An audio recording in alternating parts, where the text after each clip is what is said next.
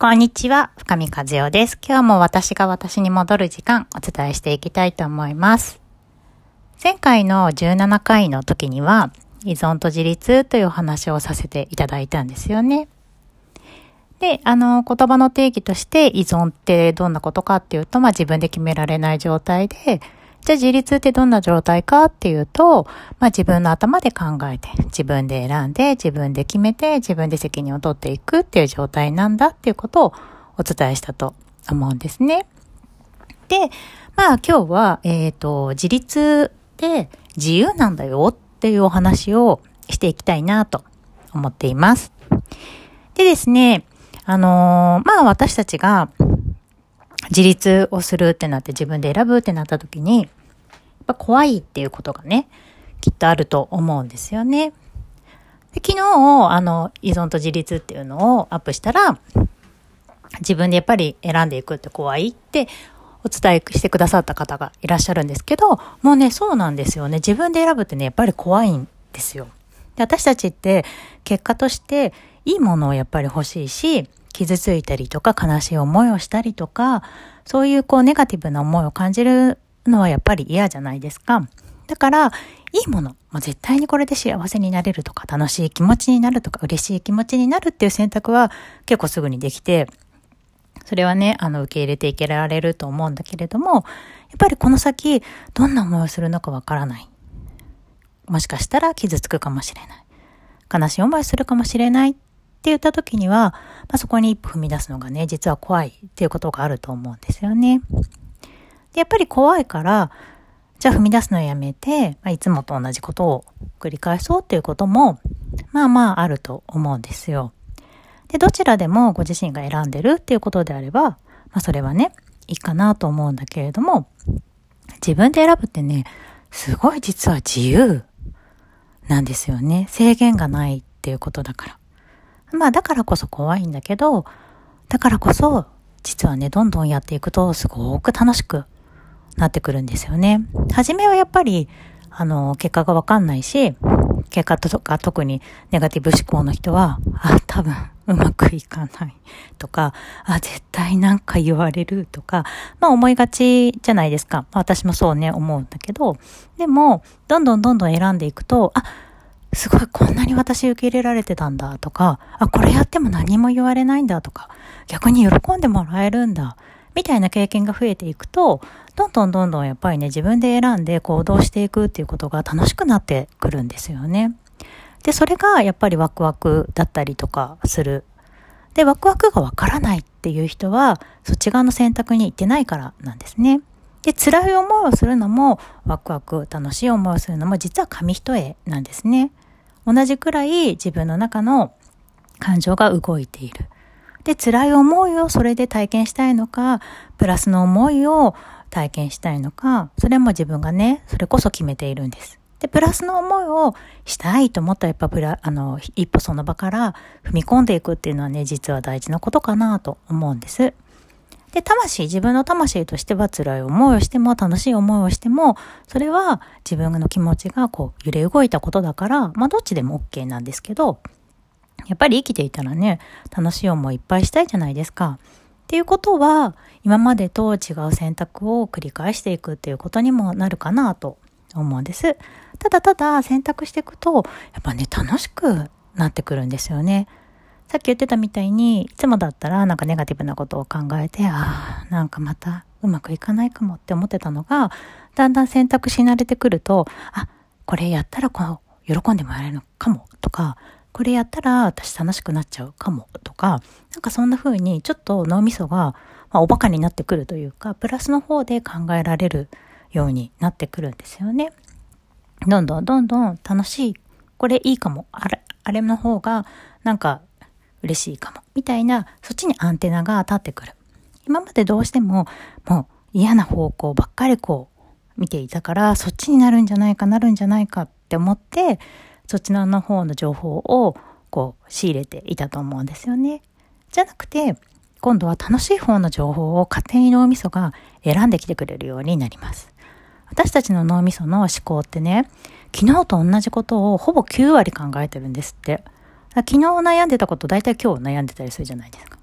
で、昨日悩んでたことで、今日同じようなことをまた考えるじゃないですか。ぐるぐるぐるぐるぐるぐる。いや、これ言ったらきっとこう言われるみたいなこととかも、大体昨日と同じパターンで考えて、で、一言が出なかったりとかすることが、まあ、一月二月続いちゃうこととかありますよね。あと過去の、あれ言っちゃったとかっていうことも、結構ずっと根に持っていたりとかっていうすることっていうのは、脳の中のその思考回路っていうのは、大体昨日から今日、今日から明日っていうのは9割ぐらい同じものを考えてるらしいんですよね。で、そこをやっぱりググッと変えていくっていうのは、自分の選択を変えることでもあるし、それによって自分の絶対体を使って行動するっていうことが変わってくるんですよね。そうなると、やっぱり頭の中も心の中も体の細胞もね、変わってくるから、なんかその変化が今度とね、どんどんどんどん楽しくなってくるんですよね。で自分の中にこう言いたかったのに言えなかったこととか、嫌な思い出とかっていうのをこうずっと貯めておくと、その貯めておくだけのエネルギーを持っていかれちゃうので、こう新しいことをやろうって言った時にエネルギーが出てこないんですね。だけど言いたい時に言いたいこと言って、やりたい時にやりたいことやって、で、お腹の中に何も貯めないっていうと、身軽じゃないですか、考えただけでも。で、そうなると、どんどんどんどん次の挑戦が楽しくなってくるんですよ。だからお腹の中にあったものを一旦全部出してみるっていうのは、実はすごく身軽になることで、あの、自分のエネルギーが戻ってくるっていうことになるんですよね。もちろんそれを、なんか、あの、見ず知らずの人にぶつけろっていうわけではなくて、安心で安全な場所でそれを出してみるっていうことは、すごく大事なことかなと思っています。だから私だけじゃなくて、いろんな方の連続講座とか、これではマスターコースとかの、あの、メンバーとかとね、メーリングリストとか、LINE だったりとか、いろんなやりとりがあると思うんですよ。でその時っていうのは、もう出したもん勝ちというか、出して出して自分が軽くなる。で、自分が軽くなった分人のことも受け取れるんですよね。で自分がパンパンに荷物を持っていて、パンパンにお腹の中にいろんなものが詰まっているのに、人が、あの、褒めてくれたこととか、人の、あの、なんて言うんだろうな。喜んでくれたものとか、そういうこう、プラスのものもどんどんどんどん受け取れなくなっていってしまうんですよ。だから、やっぱ自分のお腹の中にあるものを出しておくっていうことはすごい大事なことかなと思います。やっぱり出すと入ってくるっていうのはお金だけじゃなくてエネルギーもそうで、自分のその嫌だったものとかっていうのをエネルギーとともに出してしまうと、今度逆にいいものがこう入ってくるのでね。そのエネルギーの循環のためにも、自分の中から出していくっていうのはすごい大事かなと思います。で、話をまあもうぐぐぐっと元に戻すと、やっぱりね、依存してる時って誰かの顔を見たり、誰かの機嫌をこう、伺ったりとか、誰かの言うことが正しいって信じている時だから、そういう時ってやっぱ不自由だと思うんですね。枠の中で、なんかこう、自分の選択を決めている感じ。で、一見それは、あの、楽っちゃ楽なんですよ。その枠の外に出なくて済むからね。ただ、その枠の外にもしかしたら自分の望むものがあるかもしれない。っていうことに気づいちゃうと、その枠がすごくすごくね、狭く感じてしまうことがあるんですよね。